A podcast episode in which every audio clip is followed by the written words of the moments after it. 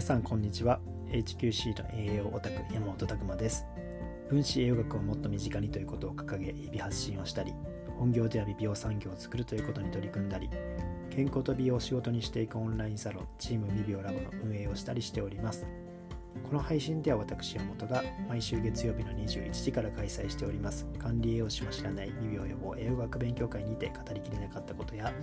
分子栄養学を学ぶ上で役立つ知識日々を持っていることを発信しております。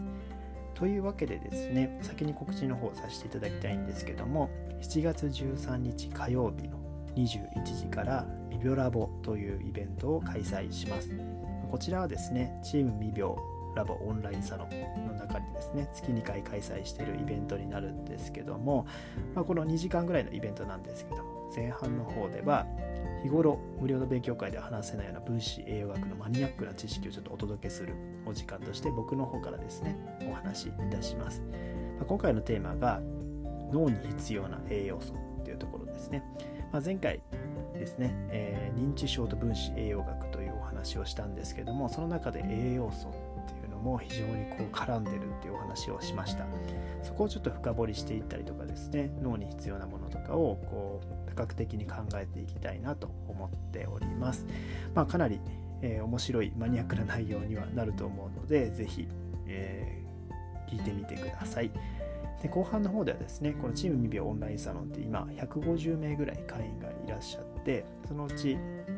100名ちょっとですねチーム未病コースというところに所属されております。でですね、このチーム未病コースは健康と美容を仕事にしていくっていうところをテーマに、えー、まあ、全体としてはテーマはそれにしてるんですけども、よりそれに具体的に取り組んでいただくコースとして設定しております。まあ、実際ですね、そこの中で活動されております、今回はですね、管理栄養士、フリーランスの管理栄養士の林美穂さんという方からのお話が聞けます。まあ、非常にですね、まあ、フリーランスの管理栄養士として独立で今動かれてるわけなんですけどもそういった管理栄養士さん自体まず少ない中でそういったお話聞けるのも貴重ですし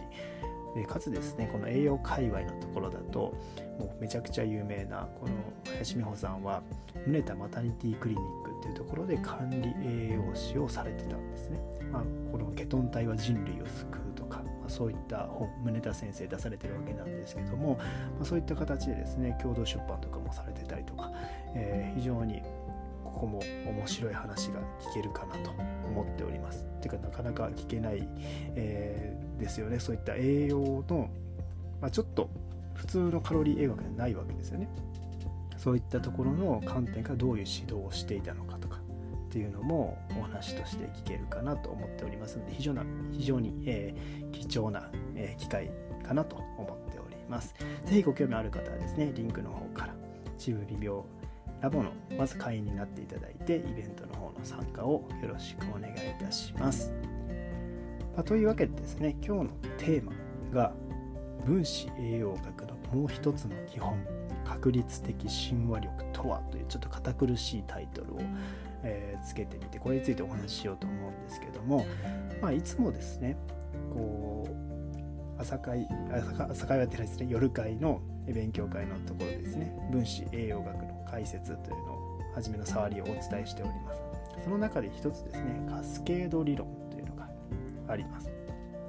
まあこれは簡単に言うと栄養が使われる順番があるよ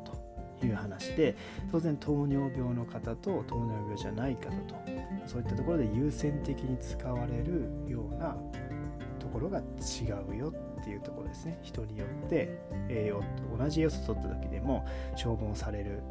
場所っていうのは違うんだよってお話になっていきます。で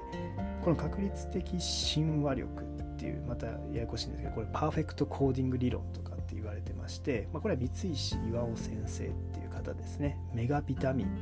っていうのを提唱された方なんですね。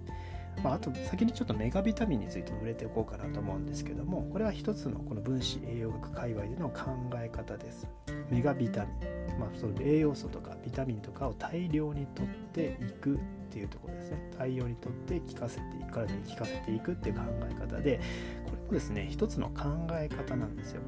このメガビタミンを支持してるこの分子栄養界隈におられる方もいますしちょっと、え極端すぎるよなって思ってる方もいらっしゃるというところですね。なので、まあ、そういったところがある一つのこう理論だと思っていただければと思います。でこのですねパーフェクトコーディング理論確率的親和力って何かっていうとですね要はですね、えー、例えば酵素皆さんの体の中では酵素タンパク質というのがですね遺伝子から読み込まれていってこの酵素タンパク質が体の中で働くわけです例えばインスリンとかもそうですよね。インスリンっていうものが遺伝子からこう読み込まれていってタンパク質の組み合わせで作られてそのインスリンが血糖値を下げるっていう作用をしているわけです、まあ、そういった酵素っていうのはめちゃくちゃ重要でその読み込んでくるところに今いろんな代謝酵素関わってますよね。で、まあ、その補酵素っていう形でビタミンミネラルはいるんですけども例えばこれも例え出すとアルコールとかですね。アルコールを分解していく時に、まあ、アセトアルデヒドっていう二日酔いの原因になる物質があってそれをですねこう酢酸とかに分解していく時にアルデヒドデヒドロケナーゼっていう酵素がいるんですよ。そういうのも酵素っていうものがないとここの反応進まないよってことです。それの補酵素としてビタミン B3 が関わってたりするという話を前にしたんですけどもここもですね当然このビタミン B3 がたくさんあるとですねこのアルデヒドデヒドロゲナーゼっていう酵素にこれぶつかる確率っていうか反応する確率が増えるわけですよね。